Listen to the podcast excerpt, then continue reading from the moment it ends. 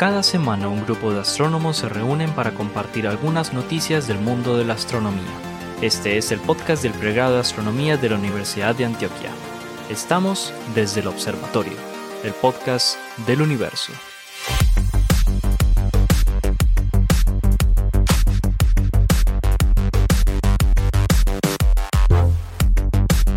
Bienvenidos a un nuevo episodio de Desde el Observatorio, el podcast del universo. Este es el podcast del pregrado de astronomía de la Universidad de Antioquia y quienes me acompañan, todos profesores del pregrado de astronomía de la Universidad de Antioquia, los profesores Juan Carlos Muñoz, Germán Chaparro, Esteban Silva, profesores Pablo Cuarta, Jorge Zuluaga, todos, repito, profesores del pregrado de astronomía y quien les habla desde Bogotá, la fría Bogotá, y de la Sergio Arboleda, Adrián Araujo. ¿Cómo estamos hoy? Todo Adri, muy bien, Adri. ¿Cómo estás? Bien, por acá también está haciendo frío. La nevera le dicen aquí en Colombia, a Bogotá. Bueno, la verdad en Venezuela también la conocen como la nevera, ¿no? Que vamos para la nevera. Y de hecho, muchas personas les encantan esas novelas horrorosas, en serio. Vamos a estar claro de esa parte de que no, la parte que no se debería contar de Colombia. Y todo el tiempo hablan es justamente de la nevera y pues... Ah, se les ha pegado los dichos colombianos a través de las novelas de narcos. Que conste que no quería decir, pero sí, esas horrorosas novelas. ¿Sí? Bueno, el día de hoy tenemos un episodio bastante dinámico y bastante con noticias bastante diferentes. Entonces, nada, Juan, cuéntanos, ¿cuál es tu noticia? Ay, ¿yo por qué? Me cogieron por fuera de abajo. Me cogieron viéndome la novela. Ah. vístase rápido. ¿Cómo van? Pues vea, les cuento, tengo una noticia muy interesante y hoy voy a procurar ser breve porque tenemos ahí mucho de qué hablar hoy. Y es una noticia que está relacionada con el Magallanic Stream, la corriente de Magallanes.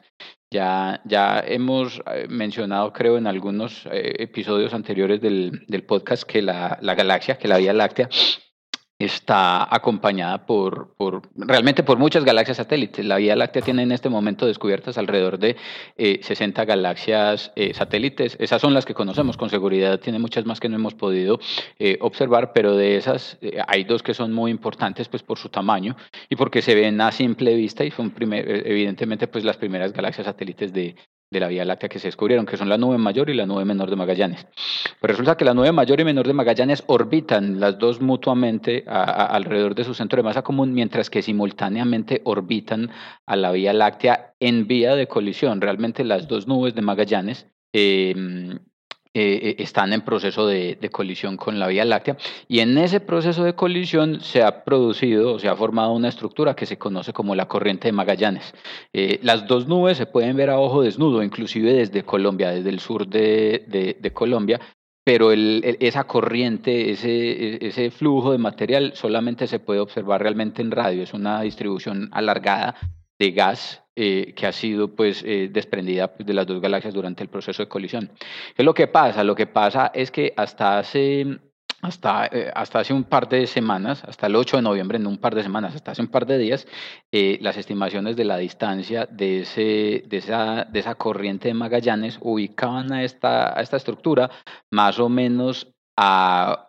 Es difícil, pero más o menos a una distancia mínima de entre 325.000 años luz. Realmente ubicada en este flujo de material a una distancia bastante grande, pero un grupo de investigadores de la Universidad de Wisconsin y del Instituto de Ciencia del Telescopio Espacial están proponiendo actualmente un modelo nuevo en el que esta estructura terminaría estando 5 veces más cerca. La distancia que ellos proponen después de recorrer todas las simulaciones y hacer el análisis del caso pone esta corriente de Magallanes aproximadamente a 65.000 años luz. Eso mueve esa corriente de Magallanes desde la quinta porra en el halo de la galaxia hasta el borde más externo del disco de la galaxia. Entonces, ¿qué es lo que ha pasado ahí? Entonces, es importante porque realmente es literalmente hablando del vecindario de la Vía Láctea. Poder conocer, por ejemplo, con precisión en dónde se encuentra esta corriente de Magallanes cuando uno está modelando, por ejemplo, la abundancia de materia oscura, la forma del halo de materia oscura en la galaxia, se vuelve muy importante. Y medir la distancia a la que se encuentra esa corriente es realmente muy difícil, se vuelve muy dependiente de los modelos con los que uno esté trabajando. Entonces, ¿qué es lo que pasa? Lo que pasa es que este mismo equipo de personas, finalizando el año pasado, propusieron que alrededor de las nubes de Magallanes y haciendo pues, realmente parte del halo de la galaxia, había una corona de gas, es decir, una atmósfera gaseosa bastante caliente, una atmósfera gaseosa que está a una temperatura de aproximadamente 500.000 grados Kelvin de temperatura, una cosa súper caliente, y esa atmósfera caliente modifica de alguna manera la dinámica del gas de las dos galaxias, ese gas que ellas liberan mientras que se van desgranando, mientras que se van desgarrando en ese proceso de colisión que experimentan con la Vía Láctea. Ninguno de los modelos hasta el momento había considerado esos efectos de esa atmósfera de gas caliente. Solamente incluyendo, aquí hay que también agregar otra cosa, las nubes de Magallanes no colaboran, y es que les contaba que ellas no ayudan. Les contaba que ellas están orbitando alrededor de su centro de masa común, pues mientras que se mueven alrededor de la Vía Láctea, pero esa órbita está preferencialmente ubicada a lo largo del plano paralela al plano del cielo, lo que hace muy difícil medir las velocidades con las que ellas están orbitando una alrededor de la otra. En un modelo que estas personas están proponiendo, básicamente, incluyendo los efectos de la atmósfera o de esta corona caliente y haciendo un trucazo, cambiando la velocidad, la dirección en la que las galaxias están rotando unas relativas a la otra, las características de la estructura cambian lo suficiente como para ubicarlas a una distancia de 65.000 años luz de distancia, 5 veces más pequeñita que lo que hasta ahora se ha estimado. ¿Qué tiene eso de importante? Como les decía, eso para nosotros es bastante importante porque conocer a qué distancia se encuentra esa corriente de Magallanes nos permite entender cuál es la forma del halo de materia oscura. De nuevo, el halo de materia oscura no lo podemos ver, pero lo podemos estudiar por la manera como se mueven las cosas en esa región. Y la estructura más grande que se puede observar en el halo de la galaxia es precisamente esta corriente de Magallanes. Conocer con precisión a qué distancia se encuentra, cómo está distribuida espacialmente, nos va a permitir, por ejemplo, medir con precisión la forma del halo, la abundancia de materia oscura, si la hay en el halo de la galaxia. Entonces, esta nueva predicción, que es de hecho el resultado de un conjunto de simulaciones, nos están poniendo un escenario completamente novedoso y completamente distinto para la posición en la que se encuentra este stream, y literalmente hablando va a implicar que muchas de las cosas que se conocen para el halo de la galaxia en función de la manera como está ubicado este Magallanic Stream van a tener que cambiar en los próximos años. Una cosa que está pendiente por hacer, por ejemplo, con relación a esta nueva propuesta, es entonces empezar a buscar estrellas despedidas por el par de galaxias mientras que ellas colisionan. Antes, cuando se creía que estaban ubicadas a 325.000 años luz de distancia, pues se trataba de buscar estrellas en el vecindario del stream, precisamente para tratar de determinar con precisión la forma de la distribución de material despedido por estos objetos, pero básicamente no se le invertía mucho tiempo porque no se esperaba detectar estrellas de ese par a esa distancia tan grande como estaba. Ahorita, como están las cosas, pues se espera que con las facilidades observacionales de las que se dispone sea posible empezar a detectar estrellas que literalmente hablando se le escapan al par de galaxias de las nubes de Magallanes en ese proceso de colisión, que permitan verificar si en efecto este modelo y estos cálculos que se están haciendo en esta nueva propuesta representan en efecto la realidad de lo que está pasando con este chorro de gas que están despidiendo estas dos galaxias en el vecindario, literalmente hablando, en el vecindario de nuestra propia galaxia. Habrá que esperar qué pasa, y habrá que esperar qué dicen las nuevas observaciones para saber si en efecto el vecindario, porque es que de nuevo otra vez estamos tratando de conocer el vecindario de la Vía Láctea, el vecindario de la galaxia se comporta distinto a lo que se ha venido creyendo en los últimos 50 años. Es algo que realmente es interesante y pues habrá que esperar qué pasa. Oíste, Juancho, otra vez repetidme el dato de cuál era la distancia, o sea, de este nuevo dato actualizado, ¿qué distancia queda entonces el stream de nosotros? Con el dato actualizado está a 65.000 años luz de distancia. Los cálculos originales con los que se ha trabajado durante los últimos más o menos 40 años lo ponían entre 325.000 y 650.000 años luz de distancia. Es decir, es cinco veces más cerca. Eso, por ejemplo, implica una cosa. Cuando el Magallanic Stream, según revelan estos nuevos resultados, se está aproximando al disco de la Vía Láctea. Cuando ese flujo de material se aproxime al disco de la Vía Láctea, van a empezar a aparecer ondas de choque con presión en ese material y va a disparar procesos de formación estelar que para la galaxia, para la Vía Láctea, van a representar un fenómeno que va a ser bastante interesante y va a ser una ignición, por así decirlo, en la actividad de formación estelar. Dentro de unos, se acuerdo estos modelos, dentro de unos 20 millones de años se debería empezar a ver entonces actividad de formación estelar. Entonces el stream ahí sí se podría empezar a ver si se debería... Exacto, prográmense, eso es un viernes por la tarde, eso es un viernes por la tarde. Se debería empezar a ver, por ejemplo, tipo 3 de la tarde. Brillando en estrellas azulitas, es decir, se debería empezar a ver como se ven, por ejemplo, las Pléyades, pero una cola brillante en el cielo que pues hombre, se debería ver muy bonito. Lástima que ese día yo creo que vamos a estar un poquito ocupados. Oíste, Juan, estas nuevas medidas de distancia, digamos, esta densidad de materia alrededor de la galaxia, también implica, porque es que a mí me parece una cosa muy curiosa del grupo local, y es que en realidad no sabemos cuántas galaxias enanas hay un montón. Eso implica que la densidad es mayor también, ¿o no? ¿La densidad de qué? De galaxias. Sí, la abundancia, lo que se espera es que la abundancia sea mucho más grande. El problema es que uno creería que conoce todo lo que está pasando en el vecindario de la galaxia, pero eso no es verdad. De hecho, conocemos más sobre otras galaxias lejanas que lo que conocemos sobre la propia Vía Láctea, porque nosotros estamos en una región de la galaxia, en el disco, donde todo el polvo que está metido en el disco revuelto con el gas nos impide la observación de una muy buena fracción del cielo, asociado precisamente al vecindario de la galaxia como tal. Eso nos impide, por ejemplo, detectar con precisión, por ejemplo, muchas galaxias que deberían estar allí ubicadas en el vecindario de la galaxia, pero no las podemos encontrar. Entonces, en efecto, uno espera que la densidad de galaxias, que el número de galaxias satélites de la Vía Láctea sea mucho mayor que el que nosotros estamos observando.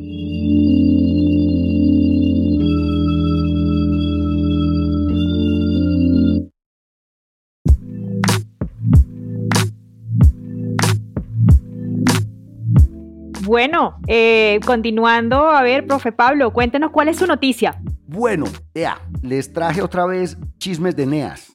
Ah, súper chévere. Es que de Eneas. Hay que explicarle a nuestros oyentes. No, por algo será. ¿Qué es un NEA? No lo trae nadie, o sea, lo trae Pablo. ¿Qué es un NEA? Yo estoy pendiente de las NEAs, que son Near Earth Asteroids. Yo creo que es una fijación. Más bien, Pablo. Exacto. No, a mí me gustan. No, dime con quién andas y te diré con quién, Pablo. A Jorge le gustan las NEAs. Nos gustan las NEAs porque además estamos todo el tiempo con ese aspecto apocalíptico de cuándo nos va a caer el asteroide del fin del mundo, quién es el que nos va a golpear. Resulta que hay unas NEAs, hay unos objetos cercanos a la Tierra que son muy especiales. Yo sé que Adriana y Jorge saben, pero no sé si los otros saben lo que es un cuasisatélite. Imagínense esto, cuasisatélite. ¿Qué es un cuasisatélite? Pues es un objeto cercano a la Tierra que tiene fundamentalmente la misma órbita de la Tierra. Es coorbitante. Claro, varía un poco la inclinación, varía un poco la excentricidad, pero fundamentalmente tiene el mismo periodo orbital que la Tierra. Entonces son objetos que son, además de ser cercanos, tienen una característica orbital especial. Y hay un cuasisatélite de estos, de los que ya se han, digamos, identificado 6 para la Tierra. Perdón, 5.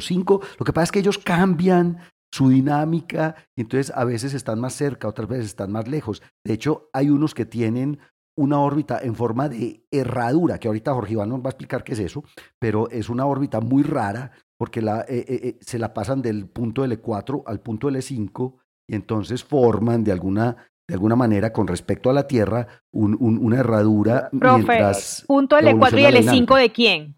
De la Tierra. Ok. O sea, no son troyanos, porque esos son otros coorbitantes. O sea, yo descubrí que hay una cantidad de objetos coorbitantes que tienen diferentes denominaciones, a nosotros que nos fascina hacer taxonomía de objetos. Entonces, entre las NEAs hay objetos coorbitantes que no necesariamente están en los puntos de Lagrange, que se llaman cuasisatélites.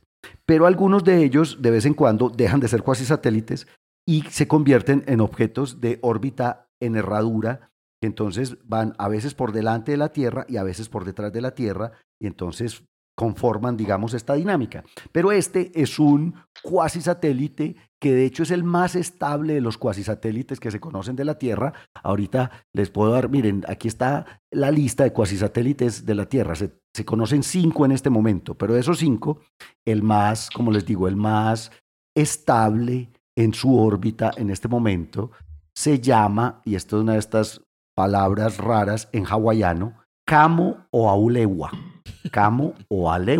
Y Kamoʻoalewa... Eso quiere decir que lo detectaron con Keck. Mínimo. De hecho fue detectado por Pan-STARRS. Pan-STARRS. Exacto, Pan-STARRS en 2016. Es 2016 HO3, que es la placa. La nomenclatura. Que le ponen en la oficina de cuerpos menores de la NASA antes de bautizarlo, pero este ya tiene nombre, porque es el objeto cercano más pequeño a la Tierra nombrado y es un cuasisatélite estable. Kamoʻoalewa significa el objeto que, digamos, pendula o pendula en el cielo. Es una palabra, ahí organizaron la cosa. Pues resulta que se dedicaron a hacer... Claro, ya no le dicen nada por pendular, ¿sí o qué? Como eso está en el diccionario. Pero es que eso lo ponemos en el diccionario. El objeto que oxida... Dejémosle eso a Germán, a ver. Pendula, dalo, como vea Germán como de retuercia. Pendular. No sean neas. Yo estoy seguro que Cervantes se está revolcando en la tumba en este momento. No. Dejemos eso así. El idioma evoluciona. Dejemos de sabotear la noticia. Pero pendular está en el diccionario de la Real Academia de la Lengua. Claro, pero este es el fragmento que oscila. Correcto. Díganlo en hawaiano. Kamoʻoalewa. No, porque estamos en un podcast en español, hombre. Kamoʻoalewa, no, porque ese es el nombre, pues usted se llama distinto en ruso, ¿qué? Dale. No, pues el saboteo a la noticia.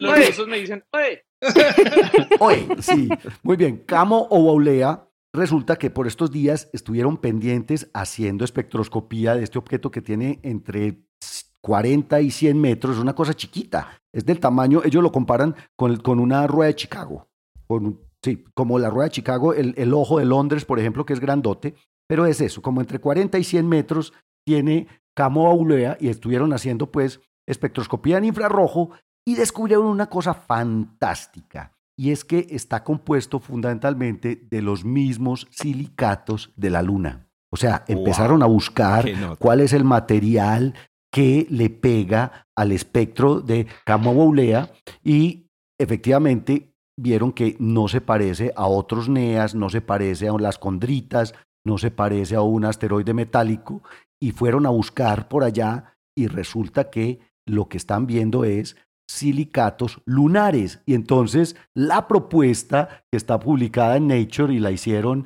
Benjamin Charley y un astrónomo que se llama Vishnu Reddy de la Universidad de Arizona, utilizando el telescopio binocular que hay en Arizona, ¿se acuerdan? El LBT, que son un par de espejos como de 8 metros que funcionan como un interferómetro óptico, y utilizando el LDT, que es el Lowell Discovery Telescope, pues con esta espectroscopía primero descubrieron que además tiene un periodo de rotación de 28 minutos. Este objeto rota sobre su propio eje cada 28 minutos. Muy rapidísimo, claro, sí. Es que es muy chiquito.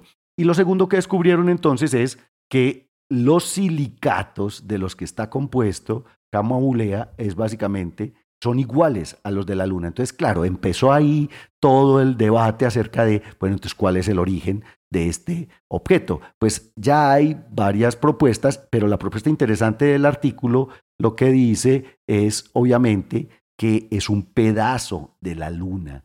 es un objeto que probablemente fue nieto de la Tierra. Exacto, fue producto de un impacto lunar. No podría haberse formado del material despedido durante el proceso de formación de la Luna. O sea, hermanito de la Tierra. No ser nieto, sino ser hermanito de la Tierra. Es eso. Pero miren, uno de los argumentos interesantes para Jorge y Adri, que estamos trabajando, digamos, un poco en eso, uno de los argumentos interesantes para esto es que la velocidad relativa de los encuentros de Kamoʻoalewa con el sistema Tierra-Luna, porque él se encuentra como a unas 40 unidades lunares, 40 distancias lunares cuando está más cerquita, pero la velocidad relativa es apenas de 2 kilómetros por segundo. O sea, él ha estado aquí pegadito a nosotros, pero quién sabe desde cuándo, y por eso es que también su órbita coorbitante con la Tierra, por eso es un cuasisatélite, pues es tan estable, mientras que otras NEAs, la velocidad, digamos, promedio de acercamiento es del orden de los 20 o 30 kilómetros por segundo. Este apenas está como a unos 2 kilómetros por segundo. Entonces, hay varias opciones, pero la que más le están apuntando es un pedazo de la Luna. Otra es que sea parte de una NEA que se acercó demasiado y fue, digamos, fraccionada. Entonces, sería un fragmento, porque hay otros 3 NEOs que son 2020 PN1, apenas descubierto el año pasado. Todos descubiertos el año pasado, 2020 PN1, 2020 PP1 y 2020 KZ2, que tienen elementos orbitales muy cercanos a Kamoʻoalewa sin ser cuasi satélites. Estos ya están, digamos, un poco más alejados y tienen una órbita cercana, pero no tienen esta especialidad que tiene Kamoʻoalewa. Ojo pues, acuérdense de la palabra Kamoʻoalewa. Es que el hawaiano mío. Nos va a tocar dar un curso hawaiano, muchachos, porque es que Kamoʻoalewa. Ay, por favor. Más piña. Oíste, yo siempre he pensado, ¿por qué le ponen piña a la pizza? Los hawaianos no le ponen piña a la pizza y aquí dicen que es una vaina hawaiana. Pero ahí está, tenemos un cuasisatélite. Muy chévere. Pero lo bacano es que yo no sabía que habían tantos cuerpos cercanos a Adri. Dame un segundito porque es que yo les iba a contar. Además de Kamoʻoalewa, hay 3, 6, 9, 12, 15, 18, 21, 24, 27 objetos que se la pasan cerquita, o sea, más que los NEAs normales, se la pasan cerquita a la Tierra y entonces, de hecho, 2 de ellos son troyanos. Nosotros tenemos 2 troyanos, 2020 XL5 y 2010 TK7. Son troyanos, están en el L4 uno y en el L5 el otro. Y los otros son cuasi satélites temporales. Entonces, durante cierto tiempo, la órbita, digamos, se entra en resonancia con la órbita terrestre y después se alejan y forman estas órbitas en forma de herradura. A mí me pareció genial la noticia, primero porque yo no sabía que habían tantos objetos, casi todos muy pequeños, pero que habían tantos objetos tan cercanos a la Tierra y en órbitas tan, digamos, tan en resonancia con nosotros. El más grandote tiene como 500 metros, pues, pero hay uno que fue cuasi satélite y que ahora tiene una órbita en forma de herradura que se llama 3753 Cruthing, y Cruthing tiene 5 kilómetros. Ese es grandote, pero normalmente por esta época está alejado de la Tierra. Ahí está. Esa es una buena finquita. Sí. Esa es una buena finquita, 5 kilómetros, pues. Sí. Recordarle a todos a los que nos escuchan que todas estas noticias y los links que nos redireccionan hacia los artículos o hacia lugares, sites donde puedan extender todas estas noticias, los estamos dejando debajo de cada uno de nuestros episodios.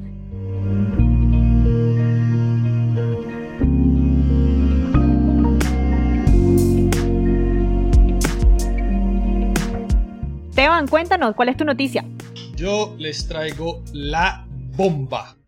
Y lo único que viene a mi cabeza es lo que pasa es que es una bomba. No, que nos caen los de los copyrights. Ah, sí, señor, por más de un segundo. Pero esperen, olvídate. Derechos de autor. Tiene que ser que lo reconozca Machine Learning y olvídate que no canto tan bien. Pero aquí le hacemos propaganda, eso es del general. Exacto. Sí. Bueno, mentira, no, que vamos a seguir hablando del general, ya no. No, es que el general me desilusionó. Hablamos de tu bomba. Bueno, no importa, hágale sí. Pues. Háblanos de tu bomba más bien. De la bomba, listo. La bomba que yo les traigo es que les traigo una supernova especial. Esta no es cualquier supernova. ¿Qué tiene de especial? Esta sí es la supernova. Esta es la piedra Rosetta de las supernovas. ¡Ojo con esto! El año pasado, en abril, en un telescopio por allá en California, detectaron una supernova en la galaxia, una galaxia interactuante que se llama la galaxia de la mariposa. Bien, hasta ahí uno dice, bueno, sí, uno encuentra muchas supernovas en la vida, eso es típico, especialmente pues la gente que está haciendo observaciones, pues ojo, esta gente se dio cuenta, y ojo, para que me digan cuál es la probabilidad, que había un satélite observando en la misma dirección de esa supernova. Depende de la resolución del satélite la probabilidad. El satélite TESS. Muy bajita, ojo. Un satélite que busca exoplanetas. Pero es que esto no es como que sea bajita o alta. Es que estuvo observando antes, durante y después que explotara la estrella. Eso quiere decir que estos hijuemadres se la ganaron toda. Toda. ¿Sí? Porque Nature por casualidad... Asegurado. No, es un Monthly Notices de hecho. Ah, no. Nature se lo rechazó. Nature no le rechazó ni mierda. O sea, aquí nadie quiere... No todo el mundo quiere tener un Nature, pero es que esto es... No, por eso no todo el mundo. Exacto. Vos sí, el resto no. Pero ojo con esto. También. Ojo con esto. Suerte con los Nature. Entonces, ojo con esto. Una vez identificada la supernova, obviamente lo que hacen los astrónomos es apuntar la mayor cantidad de telescopios en esa dirección y tratan de coger tanto las curvas de lo que estamos tratando de construir desde el óptico como sacarle la información química de todo esto que estamos haciendo, ¿sí? Pues ojo con esto. 3 días se demoraron, 3.3 días posteriores a la explosión, el Hubble observando. Los Gemini observaron al 1.1 días, ¿sí?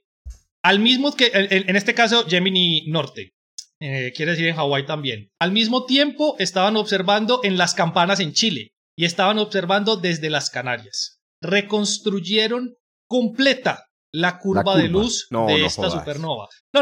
Excelente. Esto no es ni mierda con lo que les voy a decir. La supernova mejor observada de la historia. Sí, claro. Es la supernova mejor observada, pero no porque la hayan observado con muchos telescopios, sino por la resolución de la información. Tienen resolución de hasta 30 minutos. Excelente. La cadencia de 30 minutos empezando desde cero, o sea...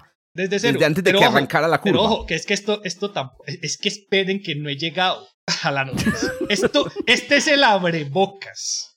A ver. Pues los investigadores se fueron hacia atrás y encontraron que este sitio ya había sido observado con Hubble en los 90s. Entonces, no solamente reconstruyeron la curva desde cero, sino que tienen información sobre cómo fue los últimos 15-20 años en eyección de masa que salía de las etapas finales de la evolución de la estrella. Calculando la eyección de masa, que es de aproximadamente unas 0.23 masas solares, y la energía que emitía en ese momento, encontraron que desde la estrella se estaban emitiendo aproximadamente unos 5×10 a la 46 ergios hace 15 años, lo que es una prueba de la fusión del oxígeno en el núcleo de la estrella en sus etapas finales. ¡Qué nota! ¿Sí? Okay. Evidencia observacional de cosas que estaban en la teoría. De cosas que están pasando adentro. Exacto. Pero además, que no he terminado. Entonces, como tenían observaciones desde hace más de 15-20 años, pusieron a prueba 3 métodos más bien, para determinar la masa de la estrella antes de su explosión. Uno de los métodos son los modelos de cómo explotan las supernovas, ¿sí? Esta es una supernova tipo 2, no es una tipo 1A, sino es una tipo 2. Entonces, es una supernova por colapso, pues. Por colapso del núcleo, sí. Entonces, ese es uno de los primeros modelos. Construyendo la curva de luz, encuentran la masa de la estrella progenitora cuando se formó. El segundo método es a través de mirar. Entonces, déjenme por acá pasteleo. El segundo método es buscando en la región donde explotó la estrella, hace aproximadamente, buscando en los archivos donde estaba la estrella, que no fuera una estrella de una masa mucho más elevada de lo que se esperaría para este tipo de explosión. Y la tercera es a través de la medida de la cantidad de oxígeno en los espectros de la explosión. Los tres métodos concuerdan con que es una estrella entre 13.5 y 15 masas solares. No, perfeccionaron el modelo. Pero, además, acabar de ajustar, el hecho de conocer la historia preexplosión con una cantidad de tiempo tan grande como hasta 1997, que fue cuando la observó Hubble, dio los primeros listados de cómo deben ser los estadios finales de la evolución de una estrella antes de explotar. Y hay una estrella cercana a nosotros que está empezando a mostrar esos comportamientos. Hágame el favor, a ver. Vamos a poder predecir supernova. Betelgeuse ya empezó a tener emisión de pérdida de masa y estructuras modificándose en su superficie, que es lo que observaron en esa estrella que explotó. Entonces vamos a tener Betelgeuse en coincidencia con el agravamiento de la crisis climática. ¡Qué delicia! Ya, listo, pero cuando eso ya no vamos a estar, entonces que lo sufra cualquiera que tenga hijos. Eso no lo sufre. Cuando pensamos que iba a explotar Betelgeuse, se suponía que faltan como 1 millón de años. Por eso no, pero claro, entonces el problema es que como se observó en el 97 y tenía eso, no se sabe de ahí para atrás cuánto tiempo estaba ocurriendo todo el proceso. Lo que sí se sabe es que esos son los primeros llamados de atención de la posibilidad que está entrando en sus etapas finales, en este caso Betelgeuse. Entonces es importante, y se vuelve la primera observación tipo piedra Rosetta de todo el proceso anterior, durante y post explosión de una estrella. Usted te va, pero además una cosa increíble es que las galaxias donde se observa, que se llaman las galaxias de la mariposa, son un par de galaxias interactuantes, 60 millones de años luz de distancia. Correcto. Uno, ¿cómo puede ver todo eso a 60 millones de años luz de distancia, hombre? Eso es lo que estaba diciendo Juanca. O sea, ¿cómo observaron eso con mucho test? Más de lo que hay allá que de lo que hay acá todavía. De lo que hay en el vecindario. Es más fácil mirar para afuera. Pero la pregunta de Pablo es buena. O sea, ¿resolvieron una estrella individual en la etapa pre-supernova en esa galaxia tan remota? A 60 millones de años luz. Sí. Claro, si usted sabe dónde buscar, encuentra la estrella individual, es el punto. No, sí, claro, porque como ya saben dónde está la supernova. Entonces fueron a buscar allá. Pero espectacular, increíble. Esteban, ¿sabes que de todas las noticias amarillistas que has presentado aquí, esta es la que más me impresiona?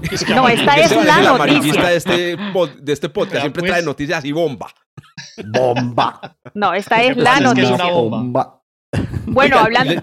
Espérate, yo les quería recordar una noticia muy bonita que se produjo hace como 4 o 5 años y fue previa a la noticia de Esteban, y fue el descubrimiento de una supernova en la etapa de subida de la curva de luz por un aficionado argentino. No sé si se acuerdan. Un aficionado argentino estaba casualmente probando su telescopio con una galaxia cuando de repente empezó a ver esta fue la de M51. No sé si está en M51, es posible, pero incluso me pareció muy bonito porque ese fue fue más serendípico que lo que acaba de mencionar Esteban, y además involucró un aficionado. Me gustaba, pero bueno, ya Esteban ganó, maldita sea.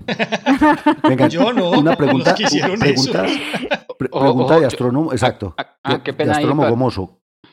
Yo vi la supernova de M51 cuando fuimos a la Tatacoa, ¿te acuerdas, Jorge? ¡Ah, qué bien!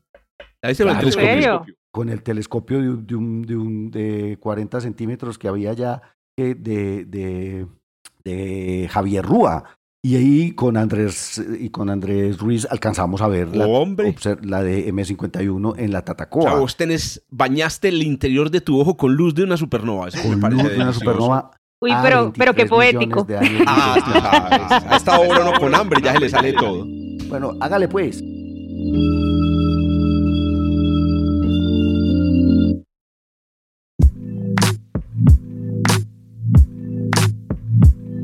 Pablo, hablando de bombas, ¿verdad? Vengo yo ahora. Sí, la bomba de la semana, justamente hablando, ahorita el profe Pablo estaba hablando de NEA, ¿verdad? Es justamente la misión DART, ¿no? La misión DART, que es Double Asteroid Redirection Test, es la primera misión, o sea, estamos hablando de la primera misión de defensa planetaria. Ella partió el 24 en la madrugada, 1:21 más o menos. Yo sí la vi, no sé si ustedes sí la vieron, pero yo sí la vi. Sí, yo sí la vi. Te quedaste despierto esperando el lanzamiento. De hecho, me acosté en el mueble y puse el televisor que se iba a accionar justamente a la hora del despegue, ¿no? Sí, pues nada, demasiado. Adri, perdóname, ¿el lanzamiento fue en Estados Unidos o en la Guyana? Ya, sí, vamos a hablar de eso. Justamente DART forma parte de lo que es la misión AIDA, ¿okay? La misión AIDA es una fusión de dos misiones, dos ondas. La misión AIDA justamente es Asteroid Impact and Deflection Assessment, es evaluación de la deflexión e impacto de un asteroide. ¿De qué estamos hablando? De dos ondas, un conglomerado de dos ondas, una norteamericana que fue esta DART y otra que va a partir más o menos en el 2024, que es la misión Hera, que es la europea, ¿okay? DART fue la primera que partió, la que les estaba comentando que salió el 24 a la 1:21 AM, perdón, ¿sí? Ella justamente tiene el objetivo, el objetivo de la misión es justamente un sistema binario conformado por Didymos, ¿sí? Y Dimorphos o Didymo, que sería la luna de Didymos, ¿okay? Sistema binario. Este Didymos es un NEA y potencialmente peligroso, es un NEA y FA de paso, ¿ok? Pero, pues una de las cosas que hay que destacar siempre con respecto a esta noticia es que esto es un ejercicio, ¿okay? Esto es un ejercicio de defensa planetaria, no es que se está mandando una sonda para que impacte a este satélite de Didymos y cambiarlo cambiar su periodo orbital de manera de que, pues, resulta que está, digamos, como si fuese una amenaza hacia nosotros. No nos va a golpear, o sea, no se asusten. Ni antes ni después. Ni antes ni después, ¿ok? Esto es simplemente... Todavía no tenemos que mandar a Bruce Willis. Es un ejercicio, y yo creo que pues, es el mejor ejercicio que nos hemos podido plantear o que se han podido plantear estas dos agencias aeroespaciales, tanto NASA como ESA, porque encontraron una maquetica a pequeña escala, entre comillas, de lo que sería Tierra, que sería el asteroide principal, repito, que es Didymos, y el posible que se nos podría acercar, repito, es un ejercicio, que es justamente este satélite alrededor de Didymos, que es Dimorphos. Entonces, es la primera misión de defensa planetaria. El objetivo de DART, de esta sonda, es justamente impactarse contra esta luna e intentar cambiar el periodo orbital de esta luna alrededor del cuerpo central, que es Didymos, ¿okay? ¿Qué se espera? Bueno, ¿qué se sabe, mejor dicho, de la misión, de la sonda? Tiene un peso más o menos de 650 kilogramos, la velocidad de impacto va a ser de unos 6.6 kilómetros por segundo, ¿okay? Estamos ya hablando de... Podríamos calcular la energía cinética o el parámetro de impacto que va a tener justamente al momento de que se lleve a cabo dicho evento. Dimorphos más o menos tiene un diámetro de unos 160 metros, si no mal recuerdo. Así que realmente lo que se espera lograr es, vamos a ver justamente cómo va a ser el carácter de impacto, o sea, cuál va a ser la huella que va a dejar esta sonda al momento de impactarse. Cómo se verá justamente que se tuvo éxito, pues plantean calcular la componente transversal de la velocidad, justamente a ver si hubo o no un cambio con respecto a la órbita que se conoce hoy en día con la que se espera tener justamente justo después del impacto, ¿okay? ¿Cuánto le va a tomar llegar a esta sonda, a DART, a Dimorphos? Le va a tomar más o menos unos 10 meses. Por eso se estima que el punto de impacto va a ser exactamente en el último trimestre del año 2022. Entonces, nada, esperar cómo va todo. Si pues la sonda, no ha habido todavía, digamos, un update de las noticias de que si ya entró en velocidad de crucero, ya debe estar, obviamente, en la velocidad de crucero, ya la debe haber adquirido, pero a ver si ya se desplegaron los paneles solares, cosa que, por ejemplo, con Lucy, pues hubo algunos cambios, unos problemas, ¿verdad? Y hubo que hacer unos cambios en el medio mientras ella adquiría la velocidad de crucero. Hasta los momentos no hay noticias, parece que todo va bien, y bueno, nada, esperar ese impacto, repito, último trimestre del año que viene, y luego vendría Hera, en el 2024, ella saldría de la Guyana Francesa, porque repito, es la parte europea, ¿verdad?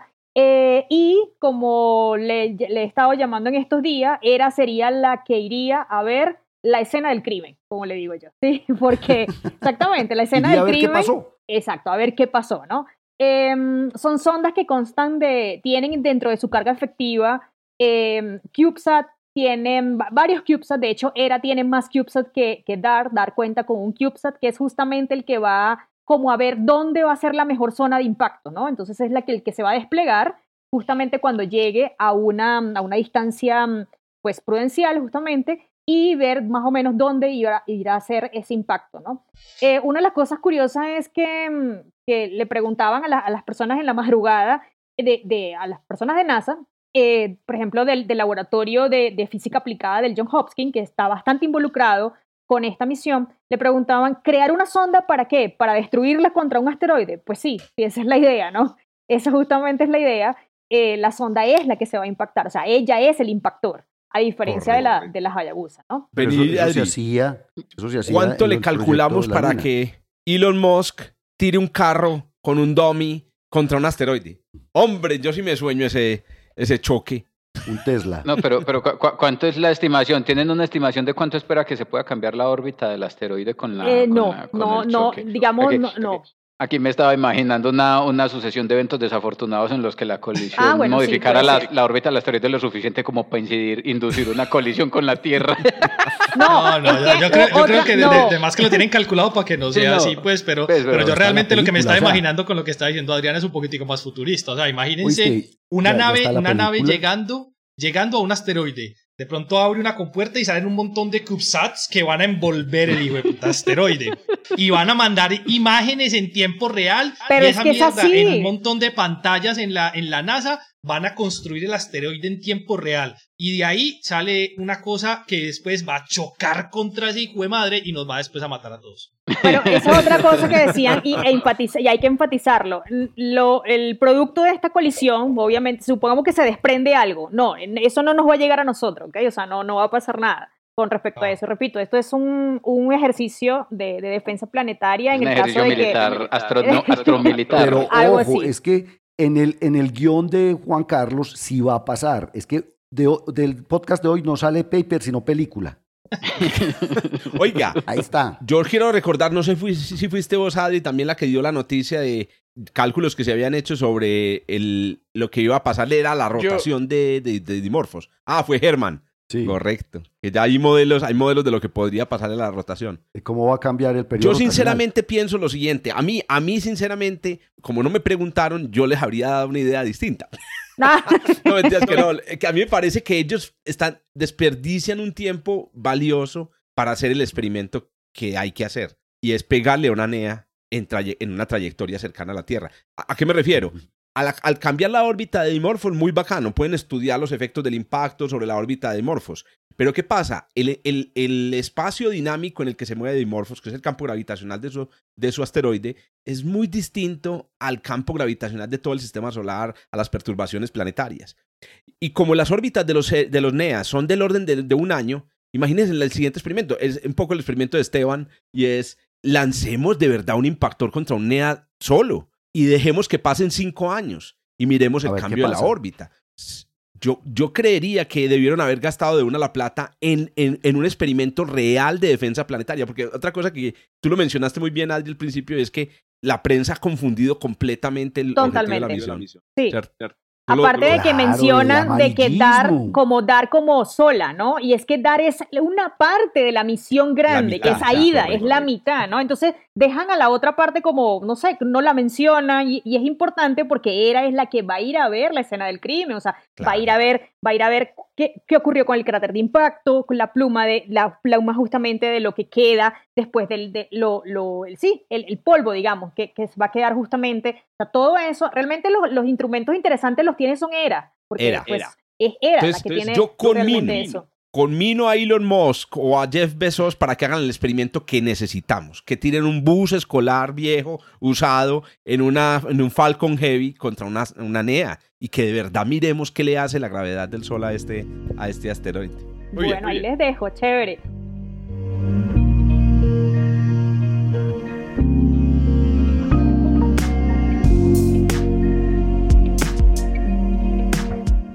Bueno, continuamos. Y Germán, cuéntanos, ¿cuál es tu noticia del día de hoy? Bueno, mi noticia es sobre el descubrimiento de dos nuevas galaxias que no conocíamos sino hasta ahora, descubiertas por ALMA, que Hubble habría podido pasar por alto, habría pasado por alto. Es un artículo que, lo siento, pido disculpas.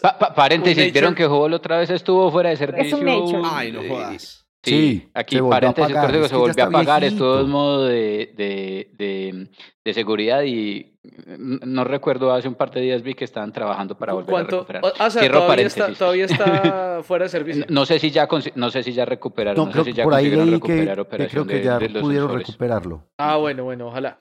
Bueno, el caso es que pues Hubble ha descubierto algunas de las galaxias pues, más antiguas del universo, nos ha abierto, gracias a los estudios de campo profundo, pues una ventana a las primeras galaxias que se formaron en el universo, pero hay algunas galaxias que tal vez no estamos viendo y pues obviamente por los sesgos de observación que tenemos, tal vez estamos subestimando el número y el tipo de galaxias que eran pues las primeras galaxias que se formaron. Entonces, en este estudio encontraron, como dijeron, un Nature de hace de hecho un par de meses, por Fudamoto et al. De la Universidad de Ginebra en Suiza, encontraron un par de galaxias a una distancia de más o menos 1/3 de la distancia al borde del universo observable, apenas por ahí unos 1.000 millones de años después de la formación, después del Big Bang, llamadas Rebels 12-2 y Rebels 29-2.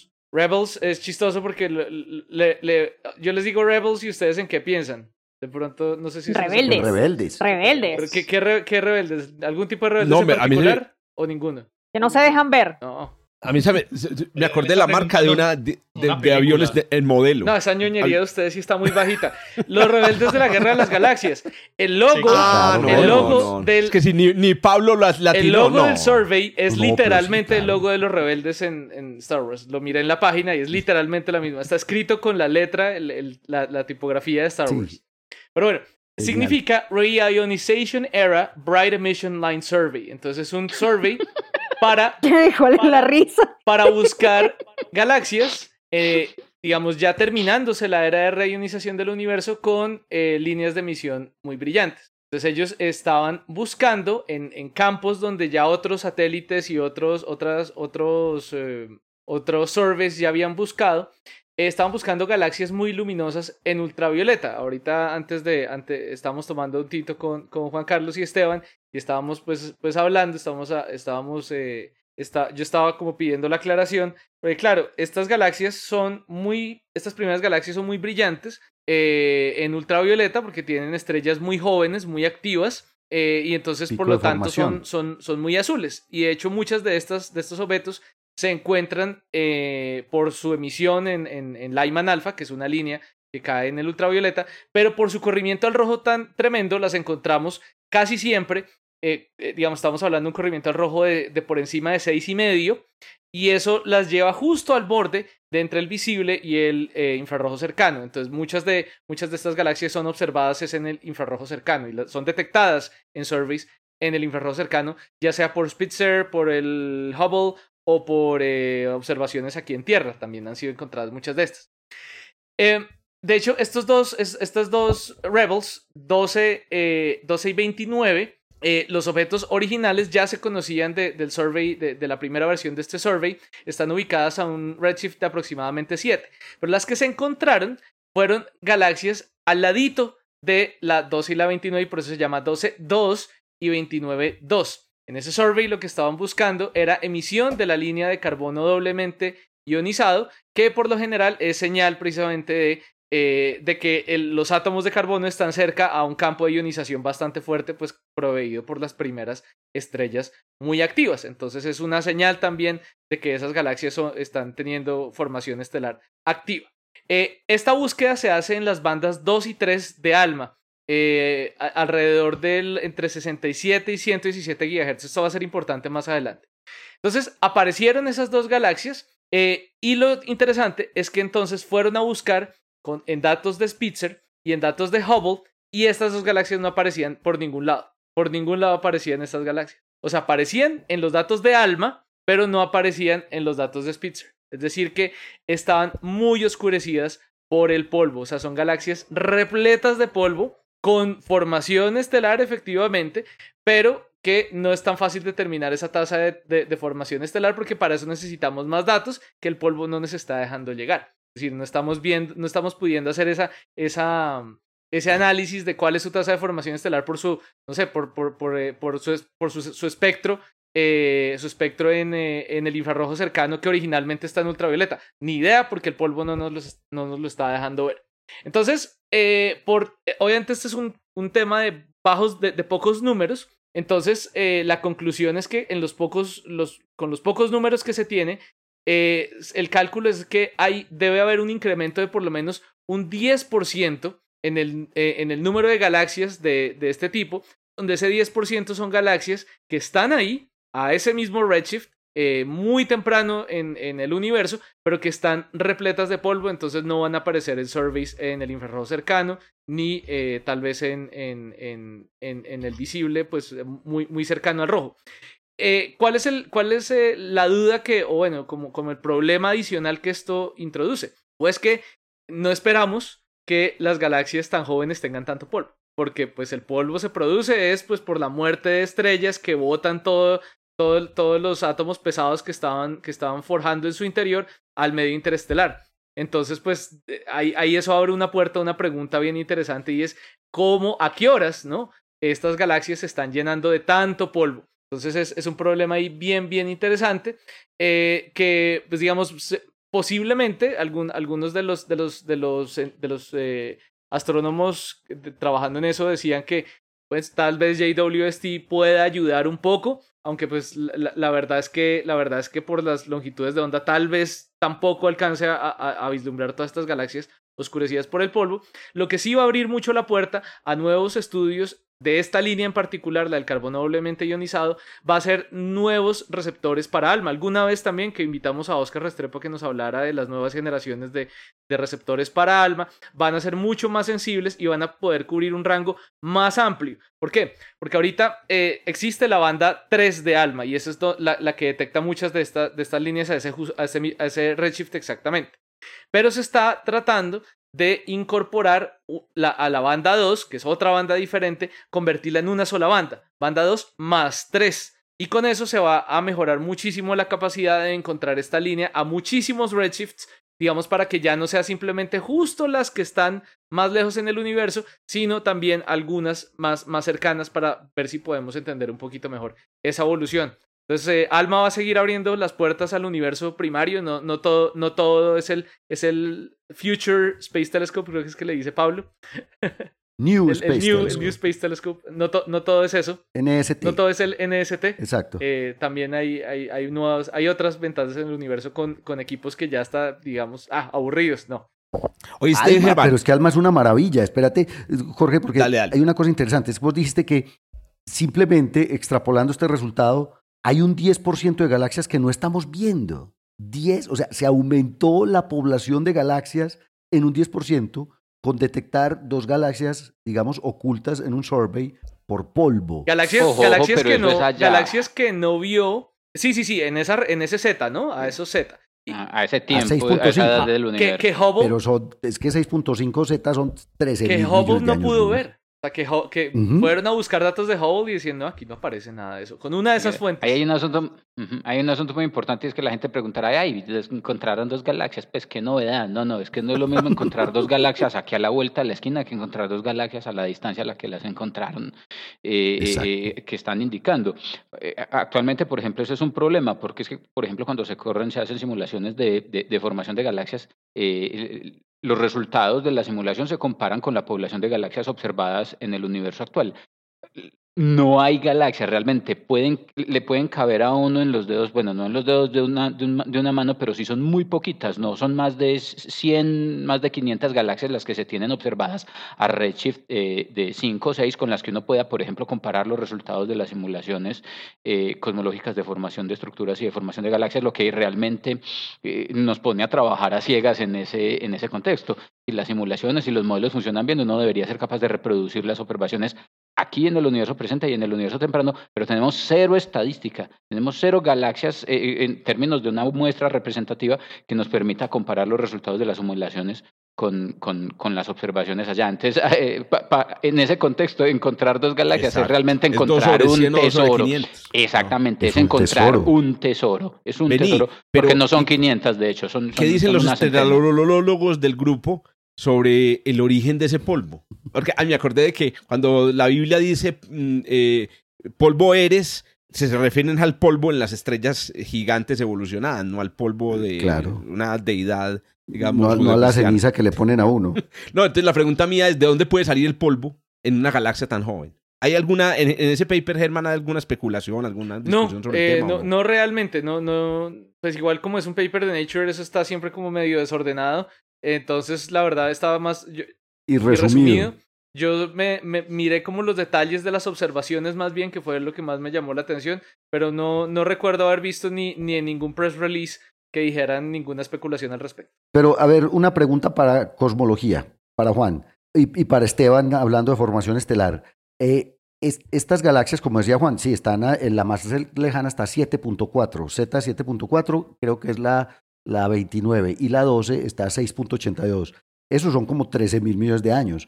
Para esa época ya tenemos una segunda generación de estrellas, que además son estrellas muy masivas, son estrellas muy brillantes y que seguramente tienen una pero actividad. Para tapar una galaxia completa. Exactamente, es que el asunto es que ahí es donde otra vez las cuentas no cuadran, y es como que de dónde salió este montón de polvo. En efecto, no son las primeras estrellas, pero tampoco son las... Pues no ha habido tiempo suficiente como para que usted produzca ese montón de basura que es el que se está observando en ese tipo de estrellas. Ahí es donde uno se queda a gatas para poder explicar esas observaciones. Ya les tengo el paper de hoy, ve. Ahí está, producción de polvo en el universo temprano a gran velocidad, mecanismos astrofísicos. No, ahí no está el paper, ahí está la pregunta. Resuélvala pues.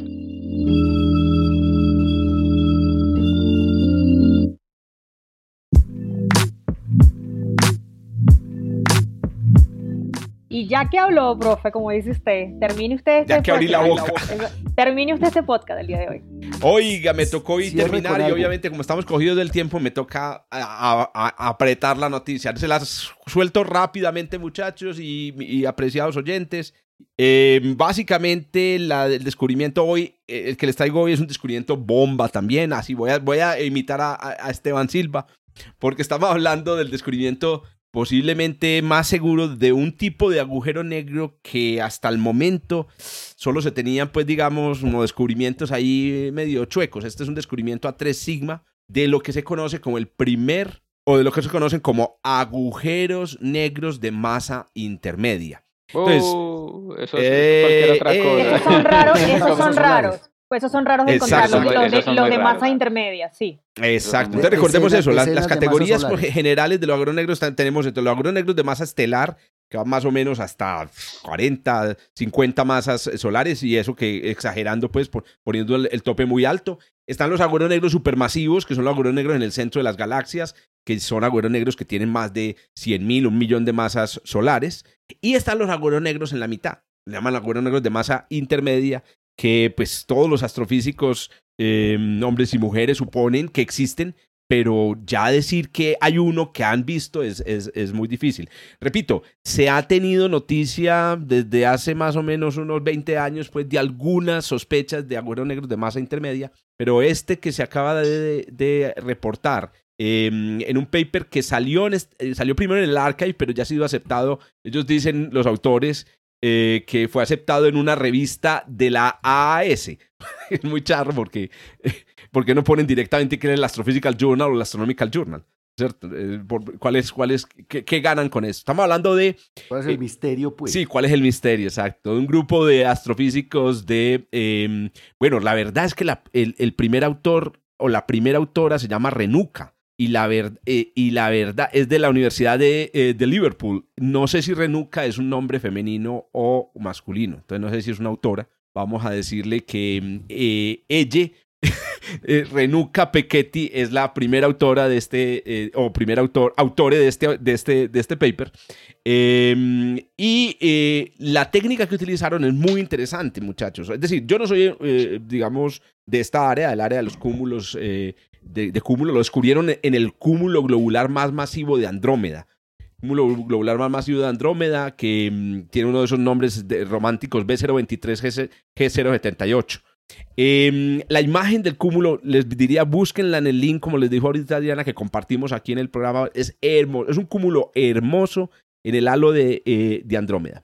¿Y cuál fue la manera o cómo fue que descubrieron el agujero negro? Primero, no hay ninguna imagen del agujero negro, para que no nos emocionemos. Tampoco hay ninguna emisión en rayos X, por ejemplo, que es una manera como se ha descubierto. Sí, yo sé que algunos dirían, es que ya lo vieron directamente. No, en realidad lo único que hicieron estos autores fue hacer un ajuste al brillo del núcleo del agujero negro. Entonces, miren pues, es un descubrimiento de un agujero negro a partir de datos fotométricos. De a la ver, pero ¿cómo así que al brillo del agujero negro? Sí, al brillo del centro del cúmulo globular. Discúlpenme si lo dije. Perdón.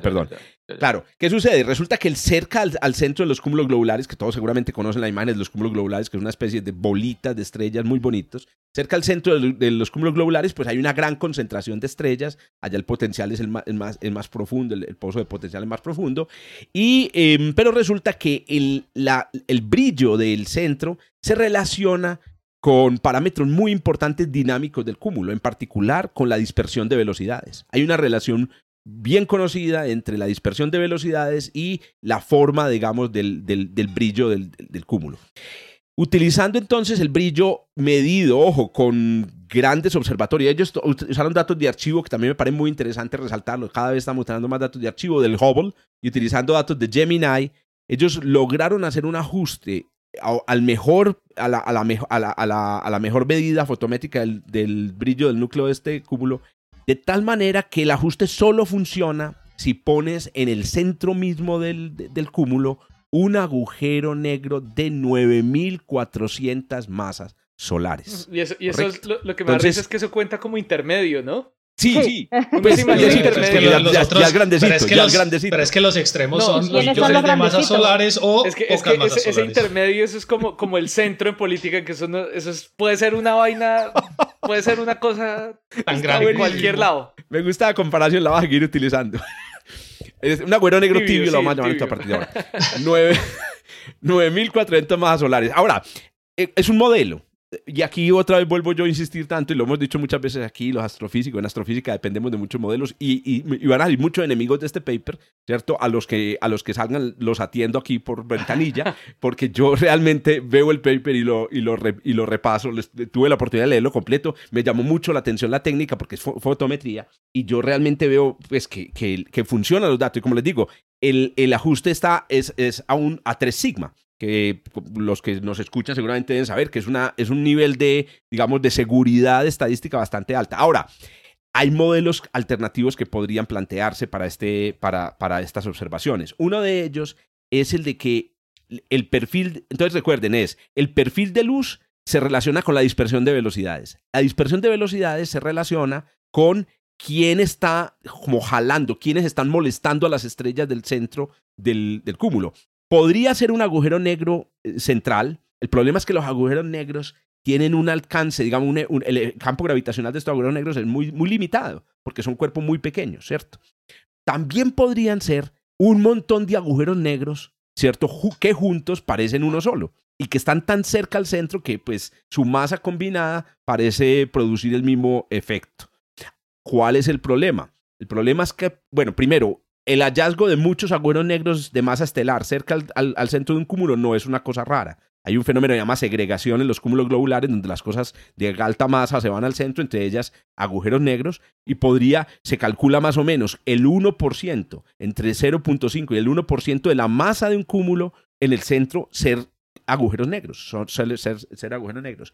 El problema es que este modelo, el modelo de muchos agujeros negros en el centro, imitando un agujero negro de masa intermedia, no parece, digamos, reproducir también la curva de dispersión de velocidades. O más bien, exige un número de agujeros negros estelares en el centro de este cúmulo excesivo para lo que los modelos, digamos, de desegregación en los cúmulos podría explicar.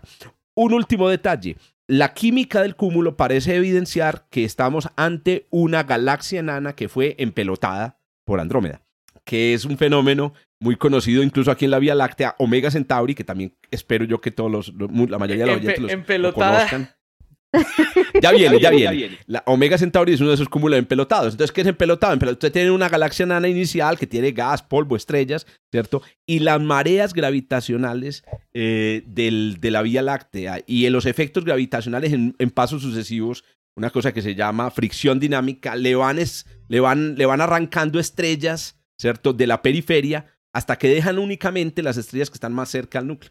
Entonces, por eso yo digo empelotado, que significa desnudado. No, es que hace poco, cuando estaba Andrea Guzmán aquí, hablamos de apelotamiento, que era una vaina completamente diferente. Hablamos de apelotardamiento, que es otra vaina totalmente diferente. Y hoy estamos hablando de empelotamiento, que supongo que la traducción, supongo que en inglés es stripping. Es que esto es como, es que esa parte de atrás, pelotar, es como en alemán. Depende de la preposición que usted ponga, va a significar una cosa completamente distinta. Me gusta. Hay un parentesco. Oiga, pues, entonces es stripping. Entonces ni siquiera es una empelotada, sino que es strip. Hacer strip. Ay, verdad. ¿Existe la palabra strip de pronto en español? Tal vez. No. Tal vez debe existir. Bueno, ese es el caso entonces, muchachos. Es el descubrimiento. Tenemos un agujero de masa intermedia descubierto a 3 sigmas. Masa intermedia significa agujero negro de más o menos unas 10.000 masas solares, y es posiblemente está en el centro de una pequeña galaxia enana que fue empelotada por la gravedad de Andrómeda. Ya veo el grupo de la semana pasada, los Black Hole Killers. Están babeando con ese artículo. Aquí está, en este momento están escribiendo el artículo, no como nosotros que decimos que lo vamos a escribir todos. Están afilando la rula. Por eso estaba bucheando. Yo por eso estaba bucheando. No, para acabar de ajustar, el segundo autor de este artículo, porque aquí lo abrí, es Sebastián Kaman. Yo conozco a Sebastián porque nosotros estudiamos juntos pues en Alemania cuando estábamos en el doctorado. Es autor del artículo que yo mencioné la vez pasada, en el que encontraban el agujero negro estelar en la nebulosa en la galaxia en la Nube Mayor de Magallanes, el cúmulo de la Nube Mayor de Magallanes. Lo que quiere decir que ya parece ser que es un asunto personal de este tipo cazando agujeros negros, pues oiga, un follow up de esa noticia. Y los Black Hole Hunters contra él, pues viendo a ver cómo lo Juancho, lo que acaba de decir Esteban, un follow up de esa noticia, unos días después del paper. Sí, yo lo traje la semana pasada, es que la semana pasada estamos hablando del follow up. Yo me robé el follow up que vos está en trabajo de campe. ¿No escuchaste, Jorge, el podcast de la semana pasada? No, es que todavía no ha salido, Esteban. Gracias, hermano. Todavía no ha salido. Pero no ha salido para los oyentes. No, es que yo soy oyente. Yo soy oyente también. Ah, sí. A propósito, los invito a que se suscriban. No como hace Esteban, que los escucha solamente en la carpeta de Google Drive. Ni siquiera. Dale like y compartir. Y solo escucha su grabación. Por eso es que estamos hablando de que los Black Hole Killers van a estar pendientes de cómo refutar el trabajo. Gracias por aclararlo, porque la semana pasada estábamos hablando precisamente del follow-up de esa noticia, de esa misma noticia.